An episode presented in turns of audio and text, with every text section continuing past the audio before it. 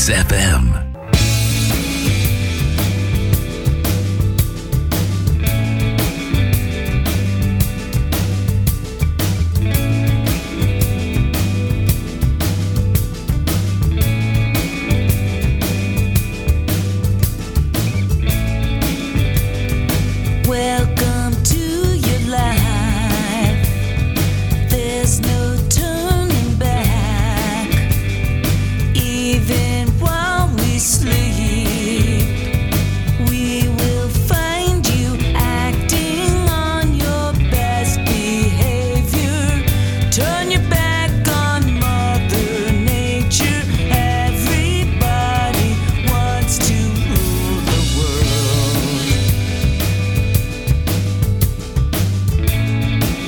Καλημέρα, καλημέρα, καλημέρα. Όπως πάντα, τρεις καλημέρες να πιάσει τόπο τουλάχιστον η μία, αυτή που χρειάζεται ο καθένας μας να πάει τη ζωή του λίγο πιο μπροστά.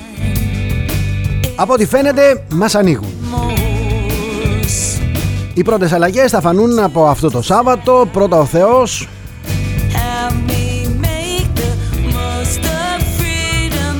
Αλλάζει και το ωράριο για την απαγόρευση κυκλοφορίας. Ήταν προγραμματισμένη για σήμερα η σύσκεψη των ε, λοιμοξιολόγων αναβλήθηκε Θα πούμε πολλά για αυτούς τους ανθρώπους οι οποίοι πήραν τις ζωές μας στα χέρια τους και αποφάσισαν λάθος.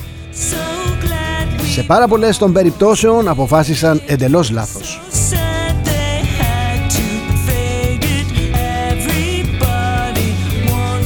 Θα τα πάρουμε με τη σειρά. Είμαι ο Θοδωρής Τσέλας εδώ στο nextfm.gr και στο opiniononline.eu Υπήρξαν κάποιοι άνθρωποι λοιπόν που επιφορτίστηκαν με το να βρουν τρόπους να προστατέψουν τον πληθυσμό. Αποφάσισαν λοιπόν να προστατέψουν την υγεία στερώντας μας την ελευθερία. Υγεία δεν υπάρχει χωρίς ελευθερία. Υγεία δεν υπάρχει χωρίς εργασία. Αν πάρεις τους ανθρώπους και τους απομονώσεις Αν τους στερήσεις την αγκαλιά από τους αγαπημένους Αν τους στερήσεις την κοινωνική ε, συναναστροφή Την ανθρώπινη Με συγχωρείς Δεν έχει υγεία ο άλλος.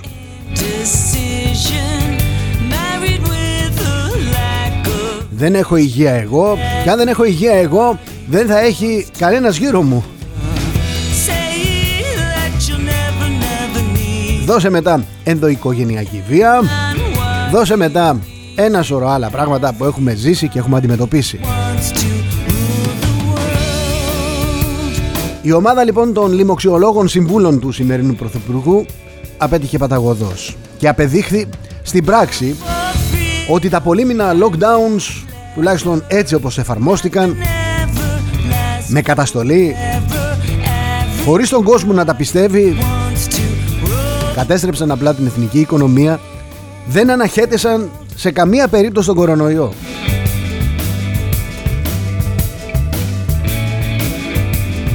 Οι Έλληνες τσάτρα πάτρα εφάρμοσαν τα μέτρα φόρεσαν μια μάσκα για να μην πληρώσουν το πρόστιμο. Διέφευγαν από στενά διέφευγαν από στενά τα μπλόκα της αστυνομίας. Δεν πίστεψαν ποτέ στο lockdown και καλά έκαναν. Γιατί; Γιατί έβλεπαν τη ζωή τους να βυθίζεται σε ανίποτη φτώχεια.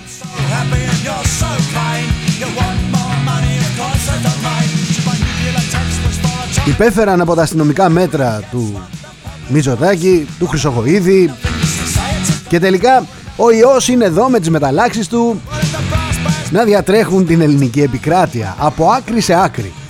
Υπάρχει λοιπόν η σκέψη να ανοίξει η οικονομία, να μας αφήσουν ελεύθερους και ήσυχους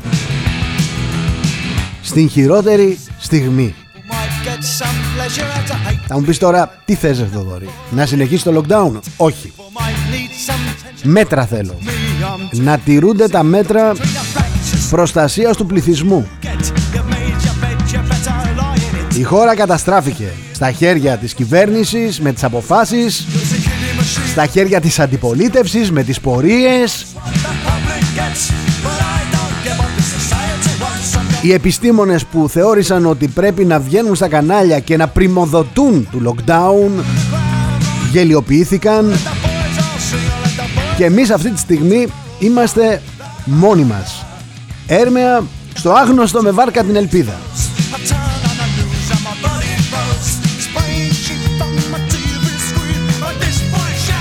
Μέχρι να προλάβουμε να σηκώσουμε κεφάλι από την ε, φτωχοποίηση που μας επέβαλαν τα μνημόνια ήρθαν τα μέτρα για τον κορονοϊό. Και αυτή τη στιγμή που μιλάμε βλέπουμε τη Βουλγαρία με το κι άλλη. Εννοείται ότι η Βουλγαρία είναι σε καλύτερη κατάσταση από εμάς.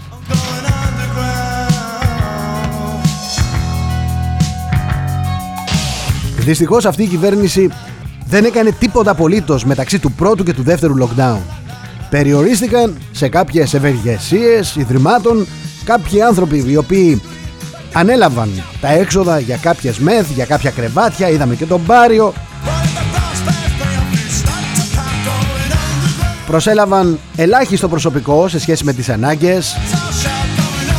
Δεν ανέπτυξαν καθόλου, καθόλου τα μέσα μαζικής μεταφοράς.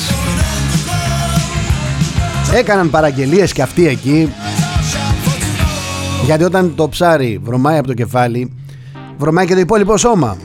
Βρωμάει το κεφάλι, βρωμάει και το σώμα όμως. Να πεις ότι το σώμα κάτι κάνει καλύτερο.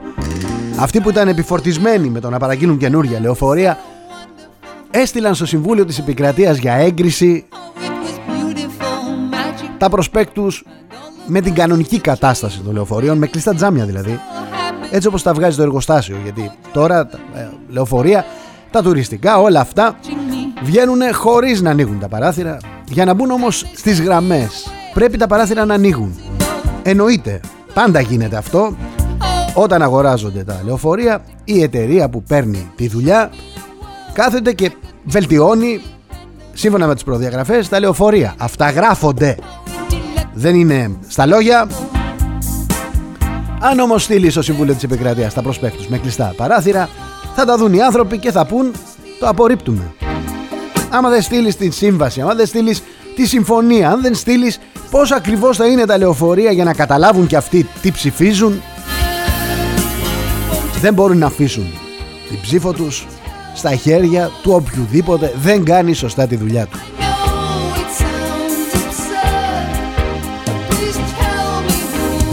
Οι λοιμοξιολόγοι λοιπόν πλούτησαν, έγιναν διάσημοι. Πλούτησαν εξαιτίας της δυστυχίας των Ελλήνων. Το Μάρτιο του 2020 ήμασταν όλοι υπέρ τους. Γιατί, γιατί είχαμε μια κατάσταση περίεργη, νέα, δεν υπήρχε βιβλιογραφία, δεν υπήρχε σχετική αρθρογραφία.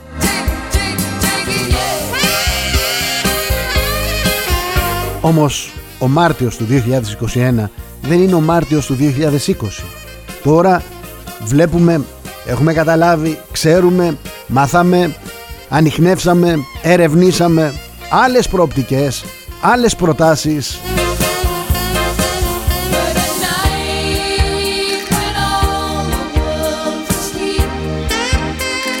Πλέον έχουμε φτάσει στο σημείο όπου γιατροί που εμφανίζονται στα τηλεοπτικά παράθυρα, στα κανάλια τα μεγάλα να προπυλακίζονται από τους δημοσιογράφους επειδή λένε ότι δεν πάει άλλο. Επειδή λένε ότι τα lockdowns απέτυχαν και πρέπει να ανοίξουν οι επιχειρήσεις εστίασης και το λιανεμπόριο.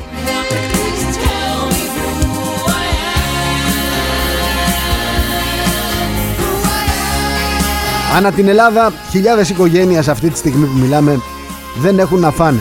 Υπάρχουν οικογένειες που έχουν να κάνουν μεροκάματο εδώ και έναν χρόνο τρώνε τα έτοιμα αν έχουν έτοιμα συντηρούνται από τους γονείς αν υπάρχει σύνταξη σε κάποιον γονέα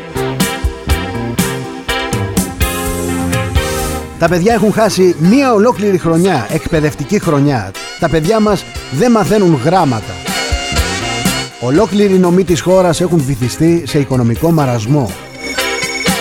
Εκατομμύρια Έλληνες θέλουν να φύγει από την εξουσία ο Μητσοτάκης και να έρθει ποιος;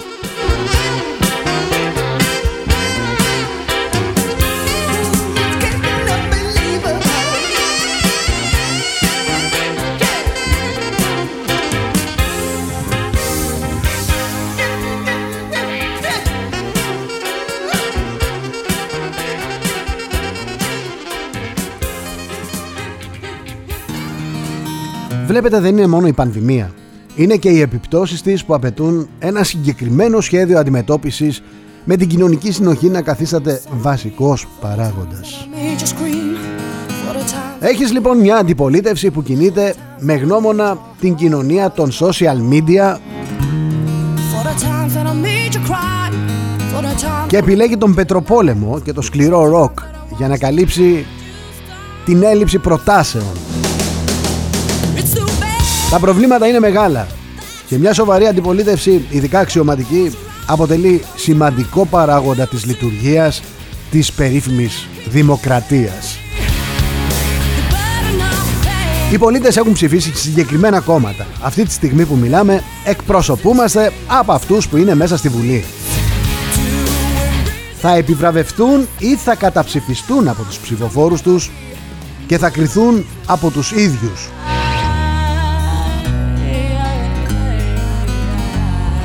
Όταν όμως έχεις πολιτικούς που ποντάρουν σε κάθε είδους ζήτημα που εγείρει πάθη και οδηγεί σε διχαστικές λογικές και κινήσεις πόλωσης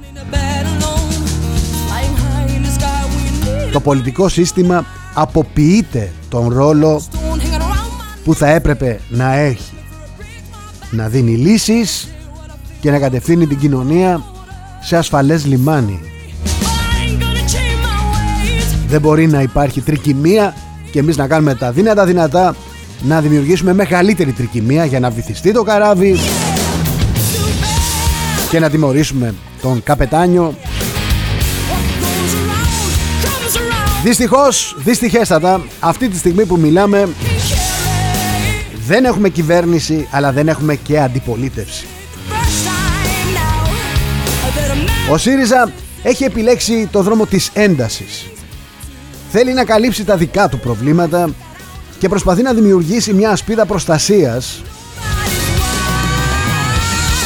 Μην ξεχνάτε, υπάρχει η σύσταση προανακριτικής επιτροπής για τις καταγγελίες κατά του Νίκου Παπά που αφορούν το ζήτημα των τηλεοπτικών αδειών.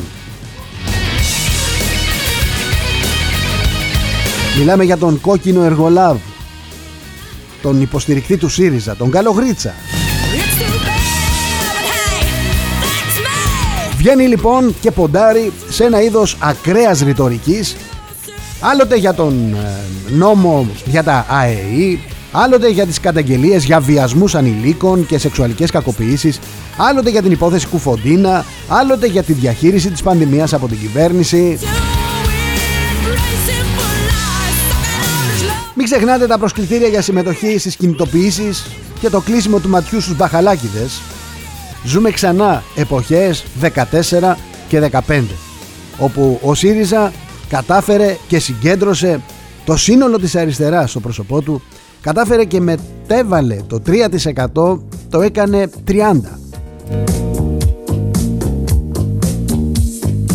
και εν τέλει ήρθε στην εξουσία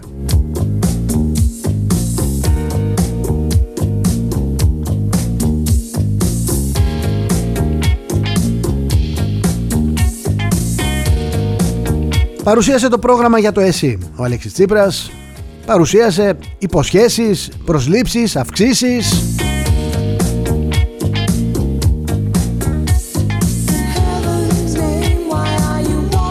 Έτσι γενικά όμως και αόριστα δεν θα άφηνα την ε, πανδημία να εξελιχθεί με αυτόν τον τρόπο. Πολύ ωραία θέση. Πολύ ωραία θέση. Τι θα έκανες δηλαδή; Δεν θα άφηνα να φτάσουμε εδώ. Πολύ ωραία. Τι θα έκανες;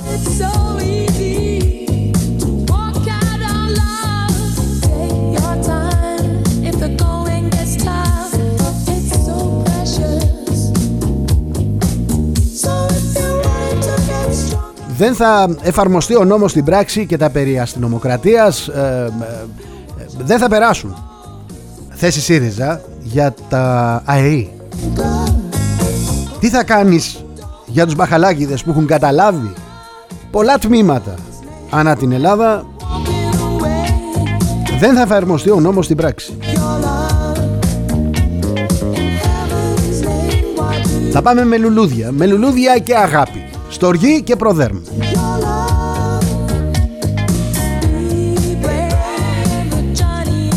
Και φτάσαμε φτάσαμε να υπερασπίζεται ολόκληρο ο ΣΥΡΙΖΑ την υπόθεση του αρχιεκτελεστή Δημήτρη Κουφοντίνα. Να καλείται κόσμος να διαμαρτυρηθεί κόσμος που έχει πιεστεί στο σπίτι του κόσμος που πραγματικά δεν πάει άλλο δεν αντέχει άλλο. Βγήκε πίσω από τις πορείες για τον Κουφοντίνα. Άτιμε Μπρέχτ Άτιμε Μπρέχτ Είχε πει ο Μπρέχτ ότι τις περισσότερες φορές παιδιά επικεφαλής της πορείας τίθεται ο εχθρός Αριστεροί εθνικιστές, φιλελεύθεροι, πρώην νεοδημοκράτες, δυσαρεστημένοι με τα μέτρα, όλοι πίσω από το πανό για τον Κουφοντίνα.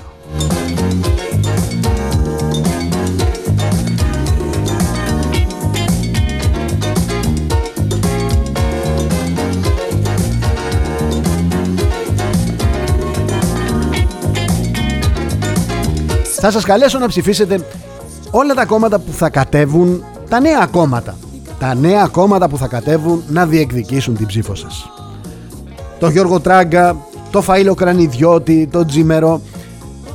Μαζί κατεβαίνουν αυτοί. Όποιος άλλος κατέβει, μια κίνηση, δεν ξέρω από την Καβάλα, ένας δημοσιογράφος, ένας άλλος δικηγόρος, να τους ψηφίσετε όλους. Όποιος σας έχει πείσει με τις θέσεις του, πηγαίνετε να τον ψηφίσετε. Κάντε τη Βουλή αυτό που πραγματικά φοβούνται όλοι. Πολυκομματική. Δώστε τη δύναμη σε νέους ανθρώπους να εμφανιστούν και να σας πούν την άποψή τους. Να δούμε πόσα πίδια χωράει ο Σάκος. Να δούμε μέσα στην τρικυμία πώς διαχειρίζονται αυτοί και πώς οδηγούν το καράβι. Γιατί έξω από το χορό λες πολλά τραγούδια. Μέσα θέλω να σε δω.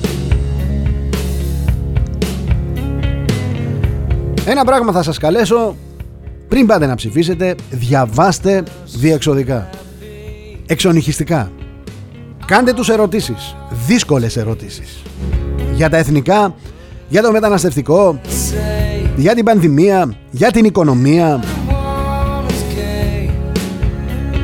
μην ψηφίσετε εν θερμό ψηφίστε με έρευνα εγώ δεν θα σας πω ποιον να ψηφίσετε και επειδή έχουν έρθει ήδη 3-4 μηνύματα για τον Κασιδιάρη και τον Κασιδιάρη και τη Χρυσή Αυγή και όποιο κόμμα θέλετε εσείς πηγαίνετε και ψηφίστε. Δεν θα σας πω εγώ ποιο κόμμα πρέπει να ψηφίσετε. Ο Κασιδιάρης έχει κάνει δικό του κόμμα, το Έλληνες για την Πατρίδα. Δεν είναι στη Χρυσή Αυγή. Και το Γιάννη Λαγό, παιδιά όλους, όλους, μη μου στέλνετε μηνύματα. Και τη Νέα Δημοκρατία, τη Νέα Δημοκρατία και το ΣΥΡΙΖΑ και το ΣΥΡΙΖΑ. Μα και τον ε, δεν ξέρω αν κατέβει και ο Κουφοντίνας. Δεν ξέρω Αν κάνει κόμμα. Μπορεί. Ψηφίστε τον. Ψηφίστε τον. Διαβάστε το πρόγραμμά του Και ψηφίστε αυτόν που εσείς πιστεύετε Ότι μπορεί να τα καταφέρει. Είμαστε σε μια κατάσταση εσχρή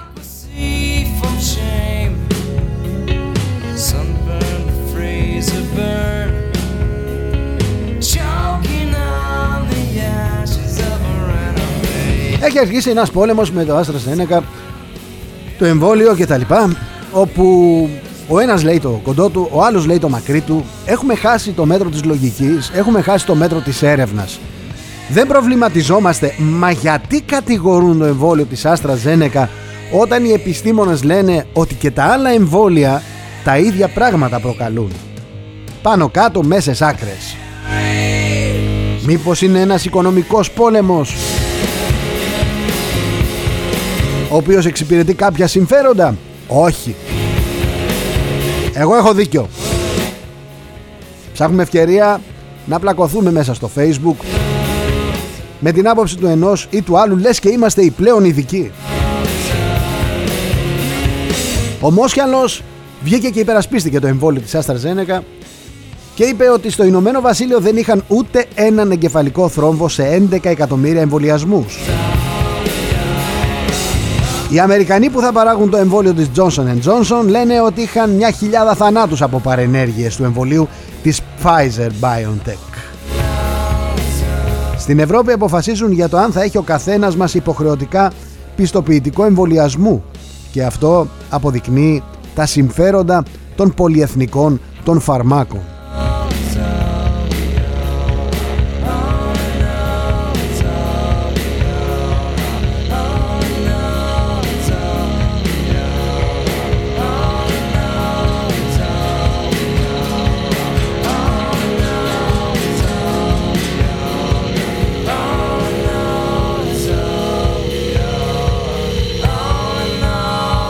Να είστε έτοιμοι για εκλογές.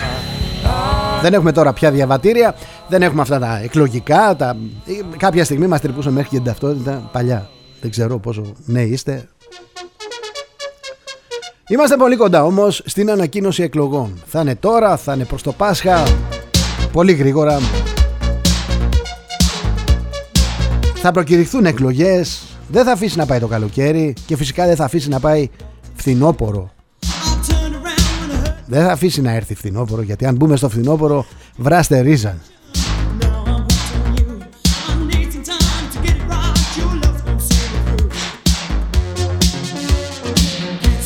Είναι σίγουρο ότι μεγάλα τμήματα του πληθυσμού θα αποδοκιμάσουν την κυβέρνηση. Ήδη υπάρχει μια πτώση, τη συζητάνε στα δημοσιογραφικά γραφεία περίπου 12 με 14 μονάδες. Υπάρχει μια τέτοια πτώση.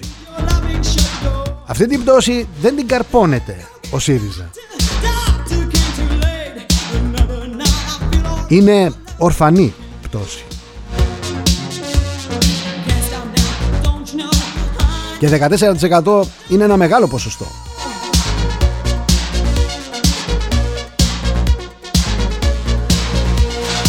Και να πω και τελευταίο σχόλιο έτσι για τις διερευνητικές Ελλάδας-Τουρκίας για το Θεαθήνε έχουν γίνει πια ο Ερντογάν προκαλεί ξανά και ξανά. Εμείς αποφασίζουμε στην Ανατολική Μεσόγειο. Τελεία Παύλα.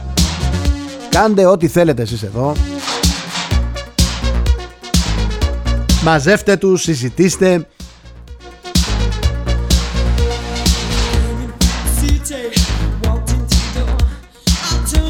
Είμαι ο Θοδωρής Τσέλας εδώ στον xfm.gr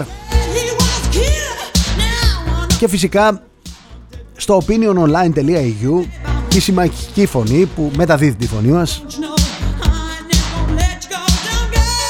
Είναι Τετάρτη 17 Μαρτίου 2021 Ιστορικές ημέρες ζούμε.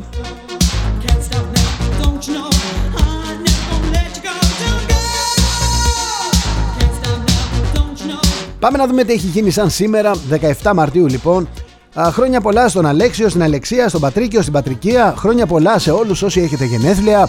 Ο αγαπημένος μου φίλος ο Γιάννης. είδα τον Κωνσταντίνο να έχει γενέθλια. Είδα πάρα πολλούς φίλους ε, να έχουν ανακοινώσει ότι γιορτάζουν δικά τους άτομα. Χρόνια πολλά σε όλους.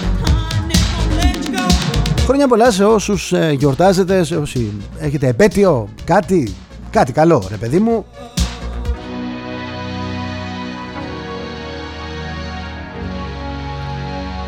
Πάμε λοιπόν στα γεγονότα που έχουν συμβεί σαν σήμερα και έχει ιδιαίτερη σημασία το σαν σήμερα γιατί πολλές φορές το σαν σήμερα έρχεται και χτυπάει την πόρτα του σήμερα. Είμαι στο 1821 λοιπόν όπου η πρόκριτη της Μάνης υπό την αρχηγία του Πετρόμπε η Μαυρομιχάλη υψώνουν τη σημαία της Επανάστασης στο χωριό Τσίμοβα την Αρεόπολη της Λακωνίας.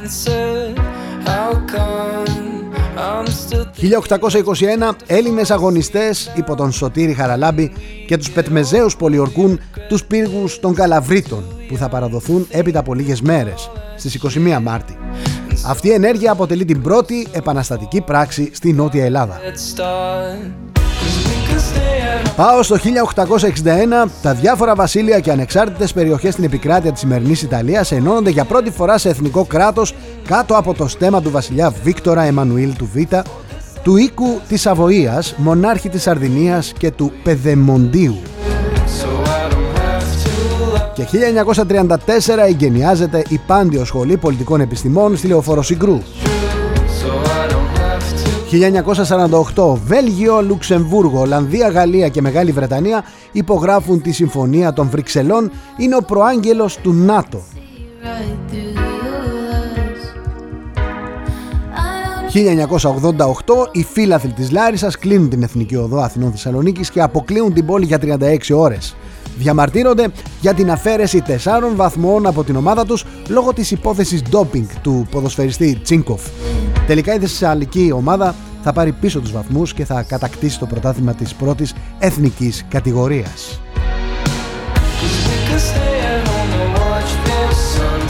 Και αφού είδαμε το σαν σήμερα πάμε να δούμε τώρα τι μας ξημέρωσε η μέρα.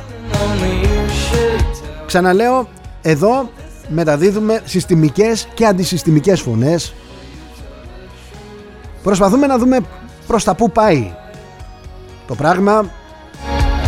Προσπαθούμε να δημιουργήσουμε άποψη και η άποψη έρχεται όταν ακούς όλες, όλες τις ειδήσεις όπως τις καταγράφει ο καθένας. Όλες τις γνώμες. Παίρνεις τη μία από εδώ, παίρνεις την άλλη από εδώ, συνθέτεις, ερευνάς, αφαιρείς, προσθέτεις και έτσι σχηματίζεις πραγματική άποψη.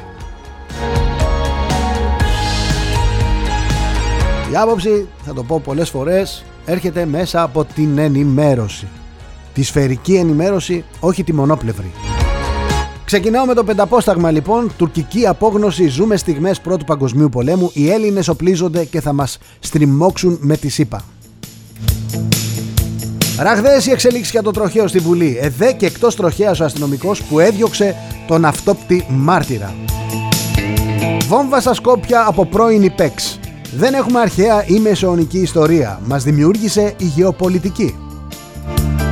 Στρατηγικός κόμβος η Σούδα, οι συμμαχίες ενισχύουν τον επιχειρησιακό ρόλο της Κρήτης. Και σκηνάς έτσι θα είναι το ψηφιακό πιστοποιητικό εμβολιασμού, σήμερα παρουσιάζεται από την Κομισιόν. Και πάμε στο News Bob. Βόμβα Σαριγιάννη στο newsbob.gr. Εύκολα θα ξεπεράσουμε τα 3.000 κρούσματα. Σοκ από τα λίματα, μαύρα μαντάτα για την Αττική. Σε ποια περιοχή αυξήθηκε 1000% το υλικό φορτίο; Τροχαίο στη Βουλή, εκτός τροχέα ο τροχονόμος που είχε επεισόδιο με τελιβερά. Διατάχθηκε ΕΔΕ. Μέλος της Επιτροπής Εμβολιασμών στο newsbob.gr. Έτσι αποφασίσαμε για το εμβόλιο της AstraZeneca. Το χειρότερο σενάριο. Πάτρα στη ΜΕΘ 15χρονη με επιπλοκές στην καρδιά. Είχε νοσήσει με κορονοϊό πριν από δύο μήνες. Lockdown, όλα κρέμονται σε μια κλωστή. Η μεγάλη Παρασκευή των αποφάσεων. Άρση μέτρων ή παράταση. Ρεπορτάζ newsbob.gr Εφιαλτική εικόνα στα νοσοκομεία έχουμε 124 διασωληνωμένους εκτός μεθ. Και πόλεμος για το εμβόλιο της AstraZeneca, πως φτάσαμε εδώ, δείτε το infographic του Newsbob. Πάω στο news break. Στα ύψη το υλικό φορτίο στα λίματα σε Αττική, Θεσσαλονίκη, Λάρισα και Κρήτη. Το ξέσπασμα του Γιώργου Πυρπασόπουλου και του Παναγιώτη Μπουγιούρη κατά του Στάθη Λιβαθινού. Το Ευρωπαϊκό Δικαστήριο κατά της ελληνικής κυβέρνησης για τα μέτρα κατά της πανδημίας. Οι αστυνομικοί αντιδρούν. Δεν είναι αστυνομία αυτό το πράγμα να κυνηγάμε ποιος φορά μάσκα και ποιος όχι. Με 30 ετές ομόλογος στις αγορές η Ελλάδα για πρώτη φορά μετά από 13 χρόνια. Το μνημόνιο είναι εδώ, ενωμένο δυνατό. Στα ύψη το υλικό φορτίο στα λίματα. Διπλός ο Ιεροκλής νέο σατυρικό σοου με τον Μιχαηλίδη στο Open.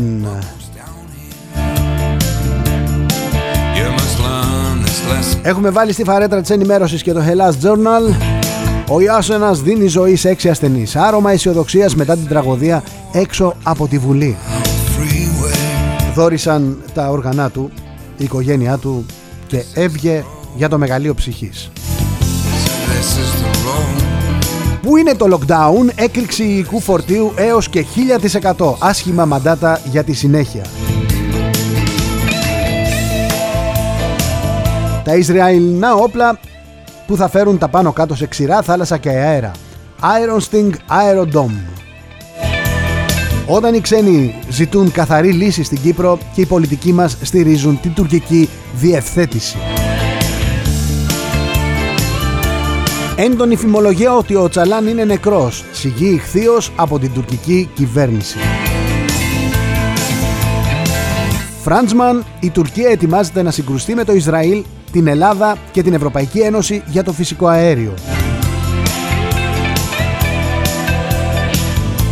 Όλα στο τραπέζι από την Τουρκία επιμένει να απαιτεί και αποστρατιωτικοποίηση των νησιών του Αιγαίου.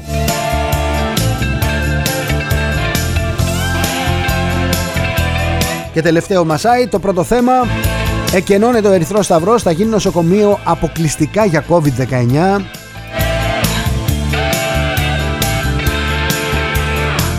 Δύσκολες ώρες στα νοσοκομεία της Αττικής Συζητάμε εμείς άνοιγμα Μπα Να είναι καλά οι πορείες για τον Κουφοντίνα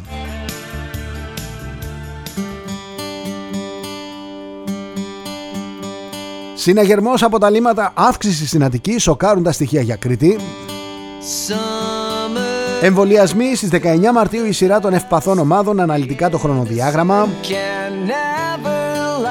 Άμποτι πώς χάθηκαν τα νερά στην εποχή του υδροχώου; Αξίζει να το διαβάσετε αυτό το άρθρο. Είναι ο πρόεδρος της Ένωσης Ελλήνων ε, ε, Φυσικών ο Στράτος Θεοδοσίου που εξηγεί στο Δημήτρη Δανίκα με ποιον τρόπο η σελήνη και ο ήλιος προκάλεσαν το φαινόμενο της υποχώρησης των υδάτων, γιατί είναι τόσο εκτεταμένο και πόσο θα διαρκέσει. Λέει ακόμα για ένα νέο κλάδο της αστρομυθολογίας. Ντέμι Λοβάτο, με βίασαν όταν ήμουν έφηβη και ξανά όταν κόντεψα να πεθάνω από υπερβολική δόση.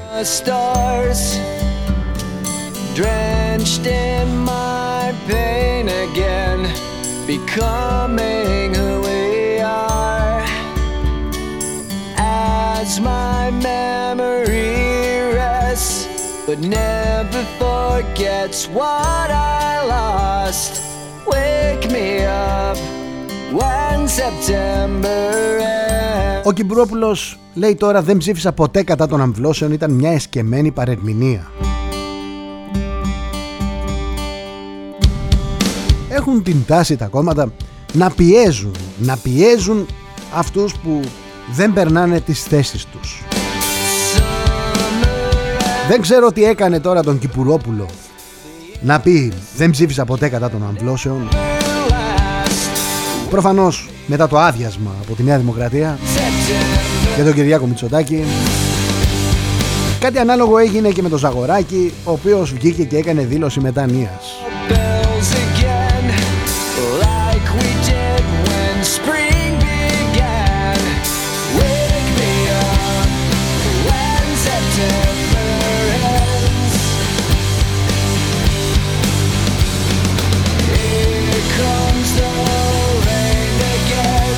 Ο Ζαγοράκης είχε ψηφίσει για τα δικαιώματα, κατά των δικαιωμάτων των, της LGBTQ κοινότητας.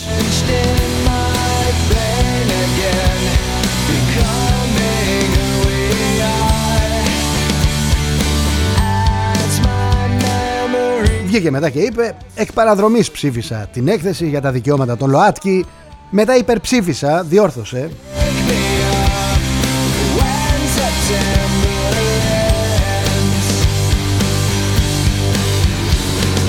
Είμαστε μια όμορφη ατμόσφαιρα. Δεν ξέρω αν το έχετε καταλάβει. Λοιπόν, είμαστε 11 και 35.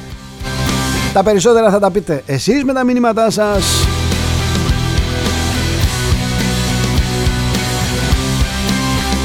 Να σας πω μόνο ότι η Ιταλία ξανακλίνει, η Γαλλία σκέφτεται να ξανακλείσει.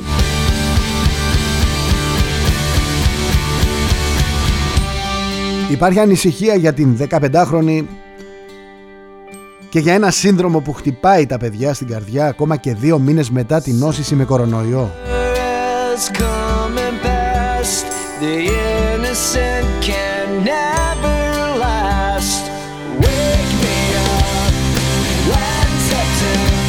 Η Γιαμαρέλου να σας πω ότι βγήκε πριν από λίγο και είπε ότι αν τα κρούσματα, αν ε, οι μολύνσεις αυξηθούν, το lockdown θα παραταθεί.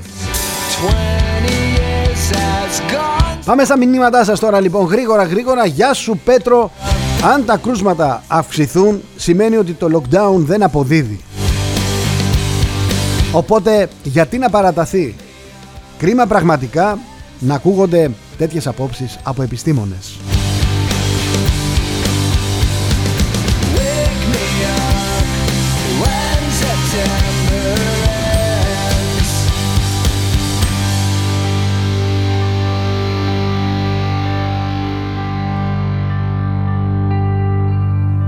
παραφράζοντας το τραγούδι των Green Day ξυπνήστε με παιδιά όταν τελειώσει όλο αυτό το μαρτύριο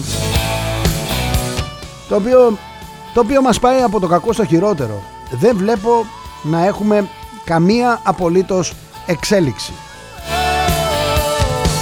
Και το πρόβλημα δεν είναι μόνο στην Ελλάδα, είναι παγκόσμιο, είναι σε όλη την Ευρώπη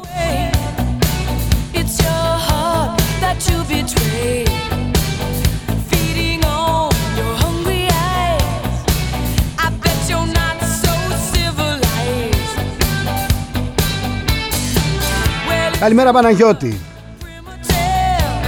Στην Πορτογαλία μου λέει από όπου κατάγεται η σύζυγός μου λόγω γεωγραφικής εγκύτητας και πολλών μεταναστών στο Ηνωμένο Βασίλειο υπερίσχυσε η Βρετανική μετάλλαξη ήδη από τον Ιανουάριο. Τα κρούσματα έφτασαν να ξεπεράσουν τις 10.000 και οι νεκροί μερισίως τους 700 σε μια χώρα με αντίστοιχο πληθυσμό. Απαιτείται ιδιαίτερα προσεκτικός χειρισμός να μην πάθουμε τα ίδια. Έμειναν δύο μήνες σε lockdown για να πέσουν τα κρούσματα στα χίλια ημερησίως. Γεια σου Σπύρο! Οι εισαγγελείς θα έχουν πολλή δουλειά με χιλιάδες σελίδες δικογραφιών το επόμενο διάστημα. Οι ποινικές ευθύνες της εγκληματικής δικτακτορίας αφενός και της χαζοεπιτροπής των ανίκανων μιζαδόρων αφετέρου είναι κολοσιαίες.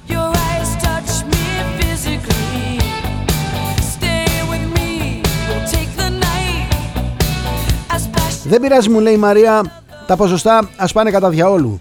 Θα τα ανοίξουμε όλα.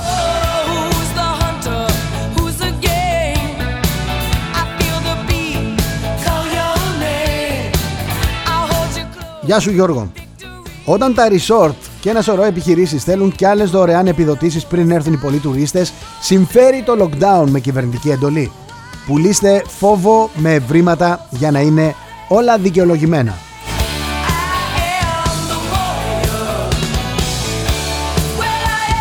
Γεια σου Μανώλη μου Μανώλης από τα Χανιά Τον κορονοϊό μας τον κουβάλισαν στα Χανιά οι Αλβανοί που πηγαίνουν έρχονται στην Αλβανία Αυτά είναι τα αποτελέσματα της ψευτοπολιτισμικής ψευτοπολιπολιτισμικής κοινωνίας. Κάθε χθες και καλύτερα.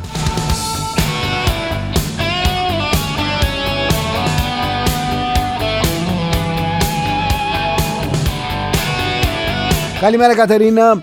Έγινε ακριβώς αυτό που προέβλεπαν κάποιοι πριν έναν χρόνο. Το λέγες και εσύ μου λέει στις εκπομπές σου. Δεν γίνεται να κατεβάσει ρολά η χώρα και η κυβέρνηση να αντιμετωπίζει το θέμα με επικοινωνιακούς όρους. Το πρόβλημα είναι πολυπαραγωγικό και κανείς ειδικός δεν έχει εξουσιοδοτηθεί να ανοιγοκλίνει σχολεία, αγορά, κοινωνία, γενικά χωρίς να δίνει λογαριασμό σε κανέναν. Καμιά κυβέρνηση δεν μπορεί να κρύβεται πίσω από τους ειδικούς εντός εισαγωγικών. Ο λαός δεν ψήφισε λοιμοξιολόγους, ψήφισε κυβέρνηση. Μετά από έναν χρόνο και αφού έχει χαθεί πολύτιμος χρόνος προετοιμασίας, εσύ, Εθνικό Σύστημα Υγείας δηλαδή, μέσα μαζικής μεταφοράς, σχολεία κλπ. Ξεκινάμε σχεδόν στο μηδέν, αλλά με καταστραμμένη οικονομία. Και τα χειρότερα έρχονται.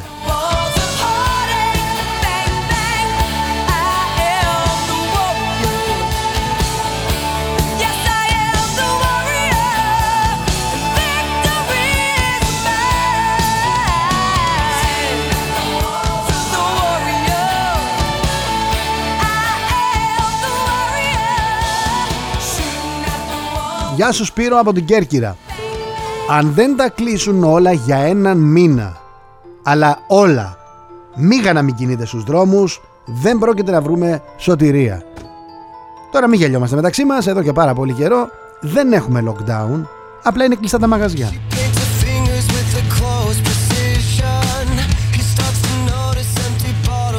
Γεια σου Παναγιώτη μου, οι τιμές μου λέει στα καύσιμα αυξήθηκαν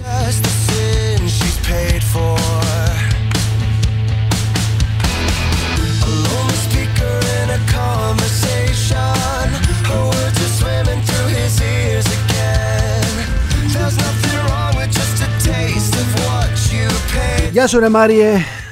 Ό,τι παίρνουμε μου λέει είναι ακριβώς αυτό που μας αξίζει. Ο κόσμος είναι τόσο αμόρφωτος και πυθύνιος που αν του πεις να πέσει από τον κρεμό θα πέσει. Φτάνει να του το ανακοινώσουν με σοβαρό ύφος μια παρουσιάστρια και ένας καθηγητής. Όταν είσαι ζώο θα σου φέρονται σαν ζώο. Δεν λογοκρίνω τα μήνυματα Μεταδίδω τα πάντα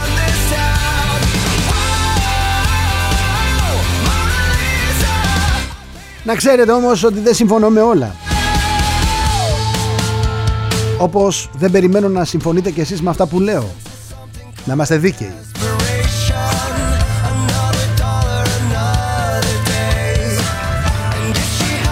Καλημέρα Έλενα. Με τέτοια αύξηση μου λέει στην Αθήνα που οφείλεται από τις πορείες των αρχοάπλητων και η Επιτροπή εξετάζει χαλάρωση των μέτρων, δηλαδή τι περιμένουν. Αν χαλαρώσουν τα μέτρα τι θα συμβεί; Θέλουν να φτάσουμε 5-6 χιλιάδες κρούσματα τη μέρα και να έχουμε 100 νεκρών;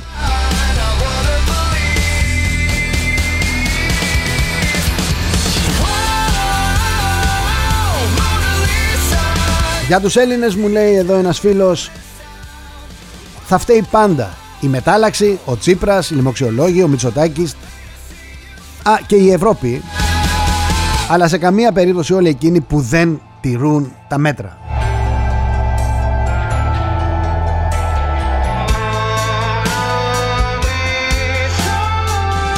Καλημέρα Νίκο. Ο κύριος Θωμαίδης δεν έχει καμιά επιστημονική δημοσίευση σε έκρητο επιστημονικό περιοδικό στη μέθοδο με την οποία μας βασανίζει. Ποιος είναι ο Θωμαίδης;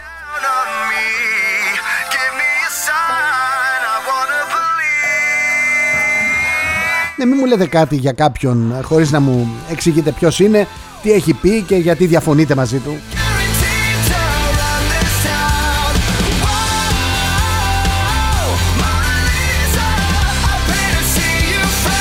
Καλημέρα Άρη.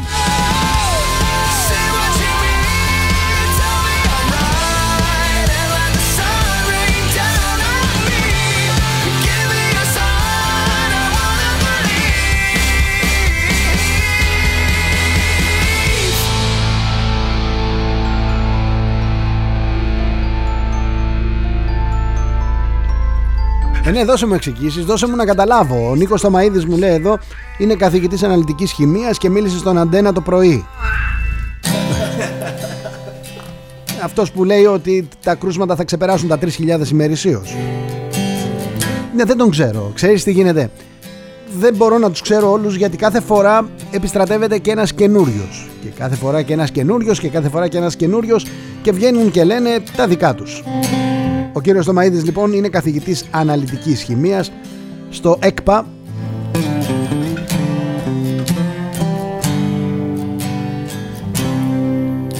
It's been seven hours and fifteen days since you took your love away. Άρα Νίκο τώρα θα μεταδώσω το μήνυμά σου. Μου λέει εδώ ο κύριος Θωμαίδης δεν έχει κάποια επιστημονική δημοσίευση Σε έγκριτο επιστημονικό περιοδικό Στη μέθοδο με την οποία μας βασανίζει τα τελευταία χρόνια. Τον τελευταίο χρόνο. Ούτε κάποια συγκεκριμένη εξειδίκευση από ό,τι φαίνεται από το βιογραφικό του. Προφανώς κάποιο προγραμματάκι ΕΣΠΑ πήρε. Κάποιοι διδακτορικοί φοιτητές δούλεψαν στο πρόγραμμα αυτό για ένα χρονικό διάστημα και τα αποτελέσματα της εργασίας τα λουζόμαστε με μορφή μηντιακής επιστήμης τον τελευταίο διάστημα. Το όλο ζήτημα θα ήταν απλά γραφικό αν ο συγκεκριμένος κύριος με τις αναλύσεις δεν επηρέαζε την καθημερινότητά μας. Καλημέρα Νίκο, σε ευχαριστώ πολύ για το μήνυμα.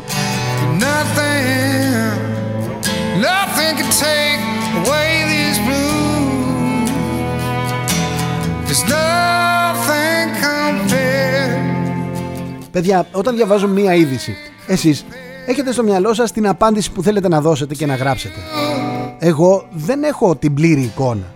Έχω στο μυαλό μου να στήσω εδώ τα θέματα, να προσπαθήσω να τα παρουσιάσω με τον καλύτερο τρόπο. Οπότε συγχωρέστε με αν σας ζητώ λίγες εξηγήσεις τι μου λέτε εκείνη τη στιγμή και για ποιον μιλάτε που εγώ μπορεί να, να μην έχει περάσει καν στο το μυαλό μου ή να μην τον ξέρω καν. Καν όμως. Θα μου πεις τώρα θα έπρεπε να τους ξέρεις όλους. Θα έπρεπε.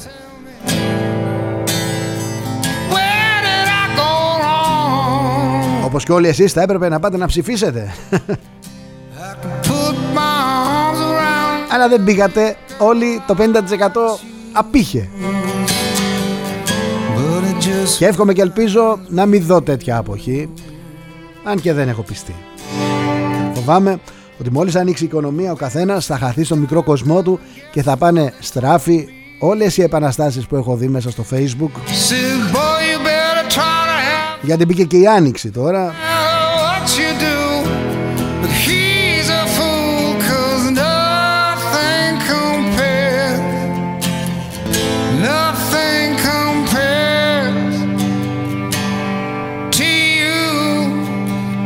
Simons.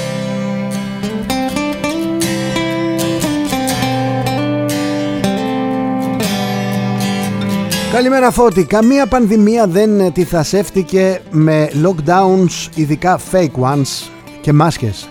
Όσοι ήταν να πεθάνουν πέθαναν και ο εκάστοτε ιός καταλάγιασε μόνος του όταν έκανε τον κύκλο του, τον φυσικό του κύκλο.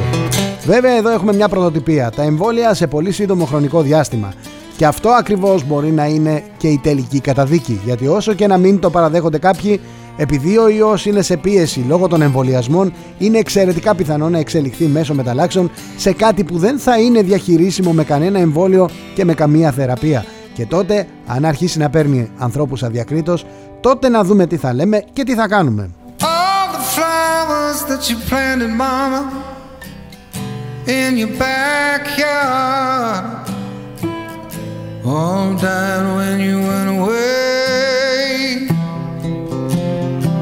Μάνο δεν ξέρω που το στηρίζεις το, το σχόλιο όσο εγώ εδώ μεταδώσω αλλά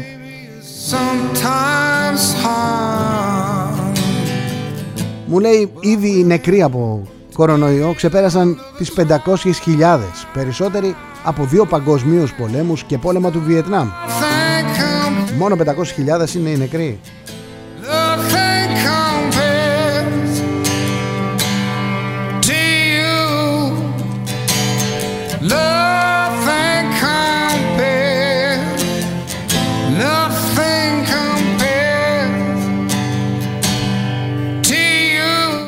νομίζω. Εδώ μόνο η Γερμανία έχει 70.000 νεκρούς και στην Αμερική έχουν ξεπεράσει τους 100.000 νεκρούς. Μόνο 500.000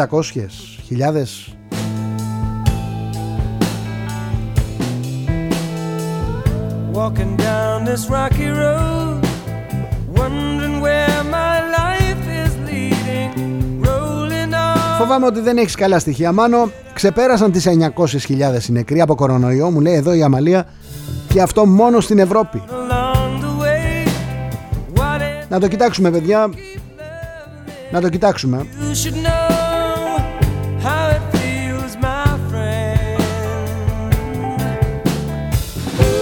Ναι Νίκο, εγώ μιλάω για τα επίσημα στοιχεία. Τώρα αν έχεις εσύ ε, στοιχεία ότι δεν ήταν νεκροί από τον κορονοϊό αλλά ήταν από τα νύχια, από τις παρανυχίδες τους, τι να σου πω τώρα, ε, να συζητήσουμε. Να το συζητήσουμε και να το βρούμε και να το τοποθετήσουμε εκεί που πρέπει. Δυστυχώς ή ευτυχώς ζούμε με τα επίσημα στοιχεία. Με τα επίσημα στοιχεία μπήκαμε στην Ευρωπαϊκή Ένωση, με τα επίσημα στοιχεία μπήκαμε στην ΟΝΕ, με τα επίσημα στοιχεία... Αν κάποιος τα παραποιεί αυτά τα στοιχεία, θα βρεθεί και θα πάει στον εισαγγελέα και στην θέση που του αξίζει.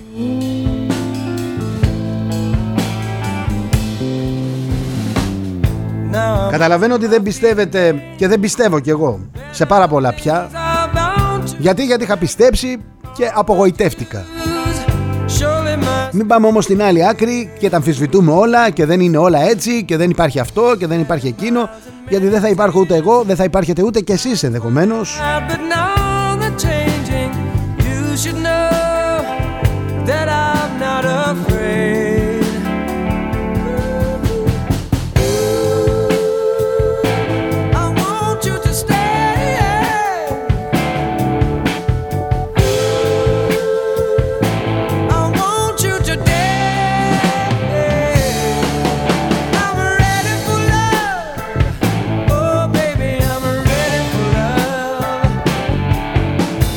Το απόγευμα θα έχουμε ανακοινώσεις του Κικίλια για τις ιδιωτικές κλινικές που μπαίνουν στο Εθνικό Σύστημα Υγείας. Θα ανακοινωθούν τα ιδιωτικά νοσοκομεία που θα είναι αποκλειστικά για άλλα νοσήματα. Αυτή τη στιγμή πάντως εκενώνεται ο Ερυθρός Σταυρός που γίνεται αποκλειστικά COVID.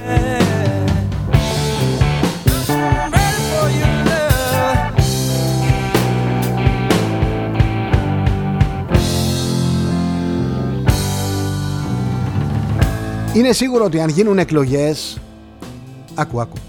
Είναι σίγουρο ότι αν γίνουν εκλογές Γιώργο, Γιώργο, Γιώργο. Έχει στείλει έξι μηνύματα. Αν γίνουν εκλογές τιμώρησε το Μητσοτάκι Πήγαινε και ψήφισε εναντίον του όποιο κόμμα θέλεις.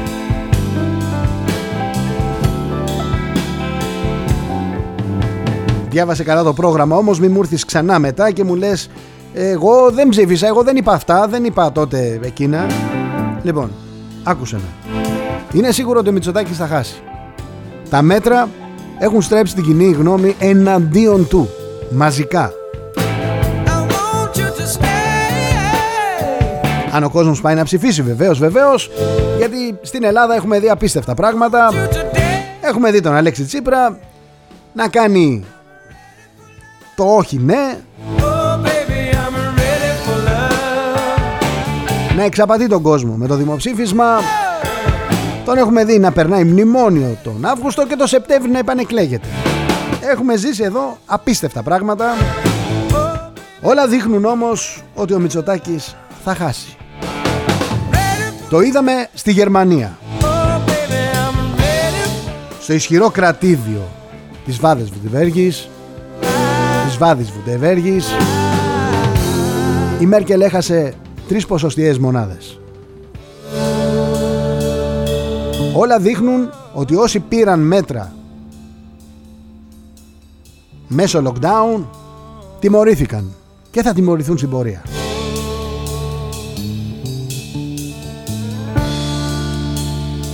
Προσέξτε, μιλάω για τις κοινωνίες εκείνες οι οποίες δεν πίστηκαν ότι υπάρχει πρόβλημα. Και στην Ελλάδα αυτή είναι η βασική ευθύνη της κυβέρνησης και της αντιπολίτευσης είναι ότι δεν έπεισαν τον κόσμο ότι υπάρχει πρόβλημα. Αν πειθόταν ο κόσμος ότι υπάρχει πρόβλημα δεν θα υπήρχε λόγος αστυνομοκρατίας. Όμως η κυβέρνηση προτίμησε τον εύκολο τρόπο. Σου λέει θα επιβάλλουμε πρόστιμα.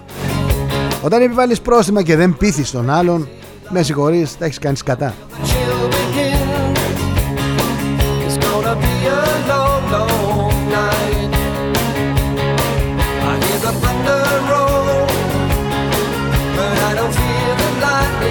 Το ανέδειξε αυτό το θέμα εχθές στο Opinion Online ή στο στον XFM, δεν θυμάμαι πού. Μιλάω για την απαγόρευση γιοταχή βενζίνης και δίζελ όπου βρίσκονται στα σκηνιά, στα κάγκελα οι αυτοκινητοβιομηχανίες. Είναι ένα μέσο πίεσης δεν είναι άμεσα εφαρμόσιμο μιλάνε για το 2035 τώρα έχουμε ακόμα αλλά περίπου 14 χρόνια. Ενδεχομένως χρόνος στο χρόνο αλλάζουν όλα. Μέρα στη μέρα αλλάζουν όλα. Κανείς δεν ξέρει πως θα εξελιχθούν τα πράγματα.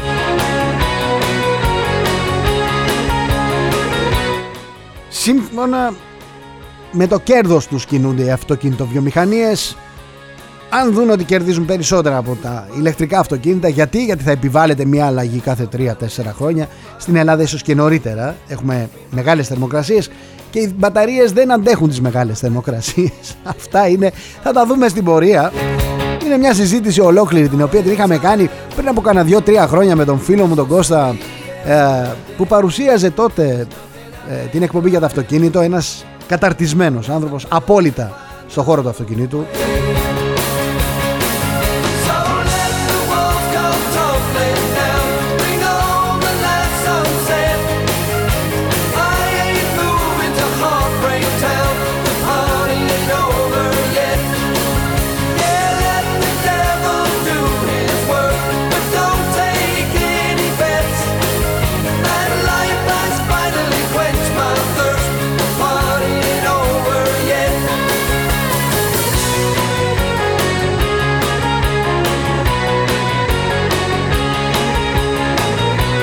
έχω υποσχεθεί να διαβάσω ο Νέρ το μήνυμα του φίλου μου του Σωτήρη από το Μόναχο. Μου λέει για το θέμα της Άστρα Ζένεκα υπάρχουν τρεις περιπτώσεις. Ενδιάμεση κατάσταση δεν υπάρχει. Είναι αυτοί που τρέχουν αμέσως για το εμβόλιο. Είναι οι ίδιοι που για την παρανυχίδα παίρνουν αντιβίωση. Χαπακώνονται με το παραμικρό. Το τάδε χάπι κάνει έτσι γιατί αυτό παίρνει ξαδέρφη του κουμπάρου του γκόμενου της από κάτω. Είναι οι ίδιοι που στείνονται στις ουρές για τεστ χωρίς λόγο είναι αυτοί που άμα τους ρωτήσεις τι καταλαβαίνουν από τη λέξη σπλίν σου λένε αμέσως μπαχαρικό για το σπλινάντερο. Αυτοί που πάνε και κάνουν το εμβόλιο γιατί τους το είπε ο τάδε γιατρός από το χαλάνδρι και τέλος πάντων νιώθει υπεύθυνο άτομο αλλά μέχρι εκεί παραπέρα δεν έχει.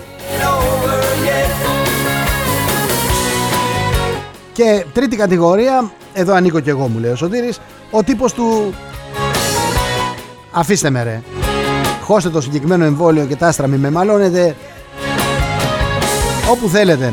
Έχω ενημερωθεί, ενημερώνομαι, έχω ξεσκιστεί να διαβάζω βιολογία και ανοσολογία. Ελπίζω να τα βγάζεις πέρα γιατί τα συγκεκριμένα μαθήματα δίνουν ε, μήνες και χρόνια να τα περάσουν οι γιατροί. Τώρα εσύ αν τα καταφέρνεις μπράβο σου. Λίγοι είναι σε αυτή την κατηγορία μου λέει σαν και εμένα, αλλά δυνατή. Σύνθημά μας κάντε το εμβόλιο και μη χολοσκάτε για εμάς, θα μείνουμε πίσω να σας ανάβουμε τα καντήλια. Φιλικά όλα αυτά μου λέει, πιστεύω να τα ανακοινώσεις στον αέρα. Εγώ τα ανακοίνωσα. When I sit alone, come get a little known, but I need more than myself this time. Step from the road to the sea to the sky, and I do believe that we rely on. When I lay it on, come get to play it on, all my life to sacrifice. Hey yo, hey yo, listen what I say. Red Hot Chili Peppers. Μην μου πείτε ότι δεν παίζουμε την καλύτερη μουσική. Μην μου πείτε ότι δεν παίζουμε την καλύτερη μουσική. Listen what I say. Ξέχασαν κάποιοι να δηλώσουν 24,5 εκατομμύρια. Αυτό είναι ξεχασιά. Ένας γιατρός ξέχασε να δηλώσει ένα 200.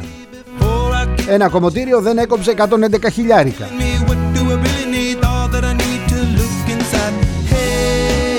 Ένας λογιστής στην Αττική διαπιστώθηκε ότι για τις χρήσεις 2011-2019 έχει υποβάλει ανακριβείς δηλώσεις φορολογίας και ΦΠΑ περίπου στα 647 χιλιάρικάκια στην τσέπη. Ένα καθαριστήριο στη Δυτική Αττική 426 χιλιάρικάκια. Μια μεταφορική ΕΠΕ στη Θράκη 2.800 2.800 χιλιάρικάκια. Ένα κέντρο αδυνατίσματος στη Θεσσαλονίκη 626 χιλιάρικάκια. Ένα κομμωτήριο στη Θεσσαλονίκη 680 χιλιάρικάκια. Μια ατομική επιχείρηση εμπορίας ενδυμάτων στην Κεντρική Μακεδονία 4.367.700 ευρώ. Μια ποδοσφαιρική ανώνυμη εταιρεία στην Αττική 275 χιλιάρικάκια. Ένα αθλητικό σωματείο στην Αττική 240 χιλιάρικάκια. Ένα γυμναστήριο στην Ηλία στην Ηλία παιδιά 143 χιλιαρικάκια Και ένας τύπος στην ε, Θεσσαλονίκη Εμπόριο μεταχειρισμένων αυτοκινήτων Δεν είχε κάνει έναρξη επιτιδεύματος Άνοιξε τραπεζικούς λογαριασμούς από το 14 μέχρι το 18 Δεν εξέδωσε ποτέ 418 φορολογικά στοιχεία 1.268 χιλιαρικάκια στην τσέπη του. Καθίστε εσείς να χτυπάτε τον τενεκέ. Εσείς και εγώ μαζί.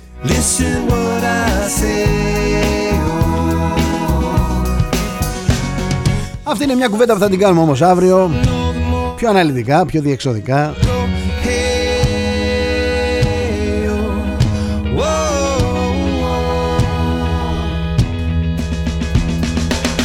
Μην ξεχνάτε σήμερα παρουσιάζεται το διαβατήριο ε, από την Ευρωπαϊκή Ένωση, από την Κομισιόν. Το τι είναι η Κομισιόν το ξέρουμε. Το ξέρουμε. Το Διευθυντήριο. Το Διευθυντήριο της Ευρωπαϊκής Ένωσης.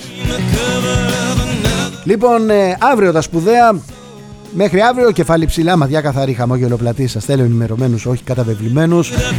Πάντα καταφέρναμε να συνεννοηθούμε. Μπορεί να διαφωνούμε κάθετα, μπορεί να συμφωνούμε ή να, να έχουμε διαφορετική προσέγγιση σε κάθε θέμα. Αλλά μέσα από τη συζήτηση πάντα καταφέρνουμε και βρίσκουμε άκρη όταν θέλουμε πραγματικά να βρούμε μια άκρη και όταν δεν θέλουμε να ξεκατηνιαζόμαστε. Είμαι ο Θοδωρής Τσέλας εδώ στον XFM .gr και στο opiniononline.eu να, να ακούτε και τα άλλα μας ραδιόφωνα τον heartplus.club με ελληνικές επιτυχίες τον mangas.club για παλιά λαϊκά και μπέτικα τραγούδια και φυσικά το showbizradio.gr με dance energy, house μουσική και φυσικά τον XFM, ο οποίος ροκάρει όλη την ημέρα. Καλό μεσημέρι σε όλους, Τετάρτη σήμερα, 17 Μαρτίου 2021. Γεια σας. XFM.